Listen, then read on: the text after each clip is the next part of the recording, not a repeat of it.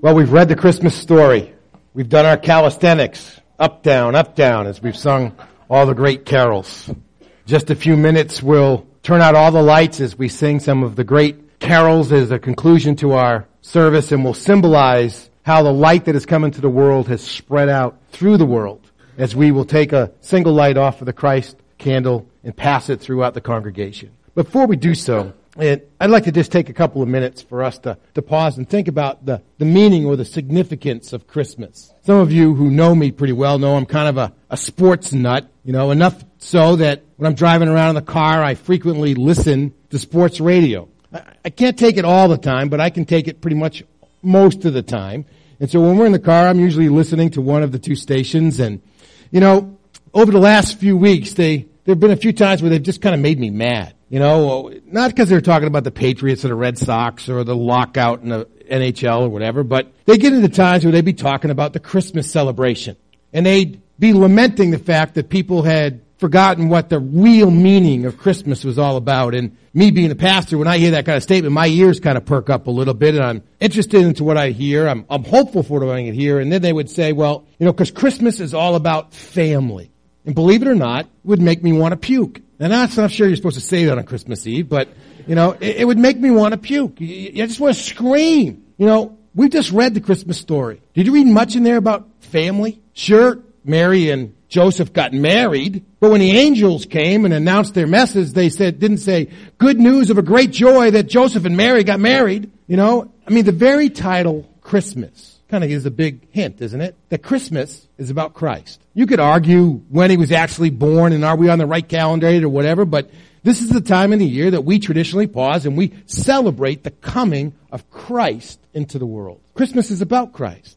And in particular, when you look at our theme verse for our Advent season, this proclamation of the angels to the shepherds, that they came bearing good news of a great joy for all people. And that message was that a Savior had been born, who was Christ the Lord in the city of David. When you, when you dig just a little bit deeper and you recognize that Christmas is about Christ, what you begin to see is that Christmas is about grace. And that always confronts us with a choice. You know, one of the things I've seen in this Christmas journey for me, you know, when I have a love-hate relationship with Christmas. It's, you know, we spend four or five weeks a year. That's like, you know, that's a good portion of the church year talking about just three chapters in the New Testament over and over again, you know. And it's hard to come up with anything fresh. But one of the things that God showed me this time is the importance in the role of choice in making Christmas happen. You know, God had a choice to make. He created man and woman. He put them in the garden. They ignored his instructions. They disobeyed his commands. He had a choice to make. What was he going to do?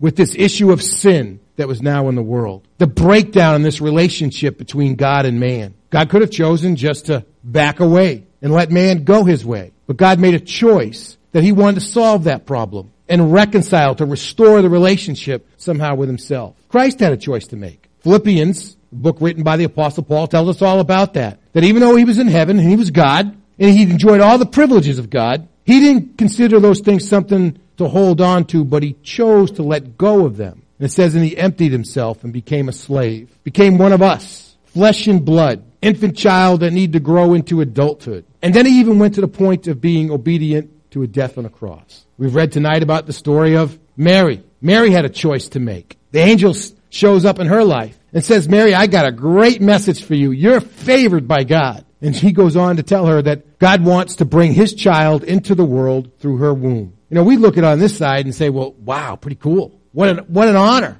But for her, it was full of risk. You know, she lived in a society where they killed women who got pregnant before they got married. She didn't know what Joseph was going to do. She didn't have any idea what it was going to be like to be the mother of the Son of God. And yet she made a choice. And her choice was, I am God's servant. Let it be to me according to his word. We've read about Joseph's choice, right? Joseph had a choice put to him. He, he wasn't so sure that he wanted to marry a woman who was carrying somebody else's child. And so he made up his mind to put her away. And then an angel showed up and spoke to him in a dream. Could have said, well, it's just a dream. I'm not going to follow that. But he chose to acknowledge God's leadership in his life. And he took Mary to be a part of his life as his wife. And he fathered the young child, taking it to Egypt to flee it, to, to flee trouble. And, and the list goes on. And, and you could just continue to populate the Christmas story with the significance of choice.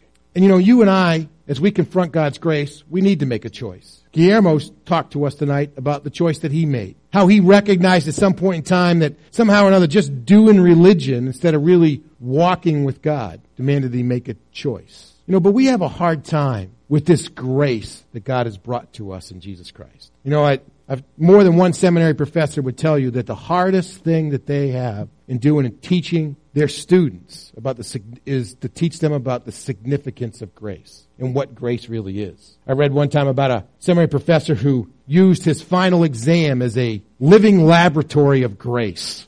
He would teach all semester long and all of the students would kind of follow along and they, you know, and he, he would hand out typical tests as the semester progressed. But when we get down to the final, he would intentionally make it, it an extremely long and troublesome and difficult, if not impossible, final exam. And the students would walk in on that final day of class, ready to take their final exam, and, and he would he would say to them, now, read through the whole test before you start to take the exam. And then right there in bold instructions at the top of it was read through the whole final exam before you start to take the test. Of course, some students, they'd see the length of it and they just didn't want to take the time and they'd, they'd bear in and they'd start to work their way through it. Some of them, you know, as, as they, as they watched other students get up and begin to leave very quickly in the class, they said, man, I, I'm just never going to get through all of this. And somewhere in the midst of this, there's no way I'm going to pass because I don't know hardly any of this stuff. And they would just give up and quit. Others would slug their way all the way through to the end. And then they would see why they were told to read all the way through. Because at the very end of the exam, there was a box that said, you can either take this exam or you can choose to check this box and sign your name and receive an A for this test. And believe it or not, there were even a few who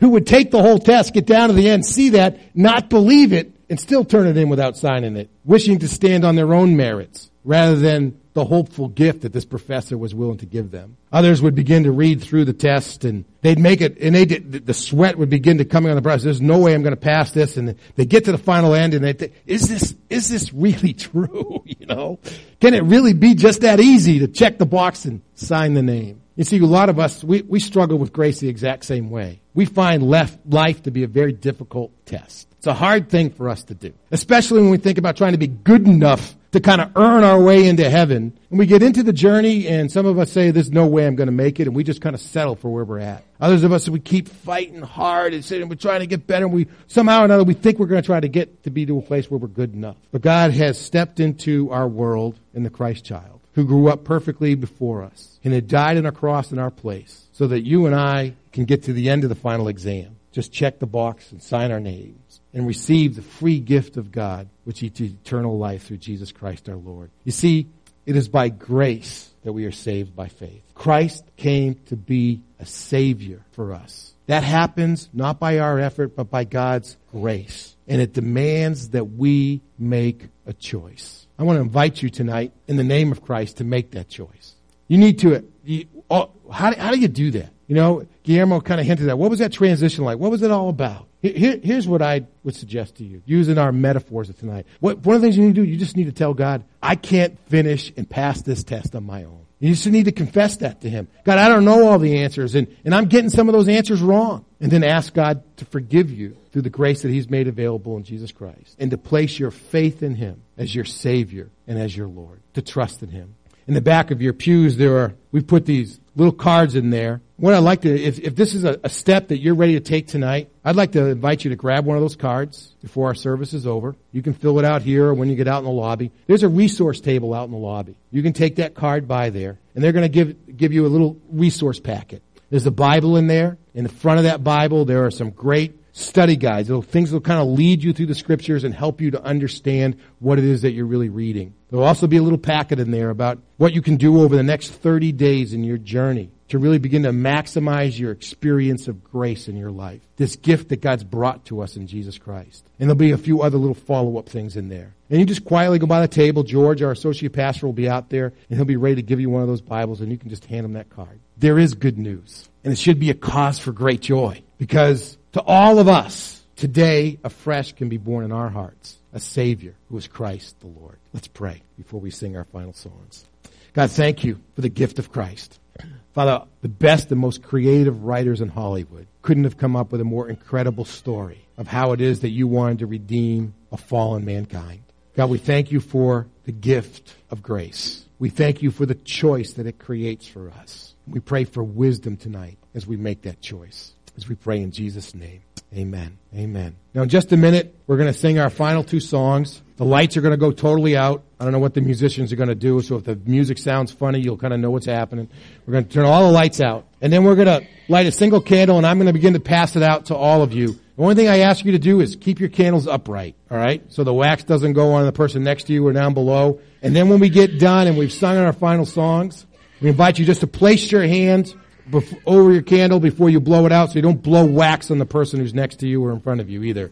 And you can take those with you as you go. Let's stand and celebrate this great gift that God has given us in Jesus Christ.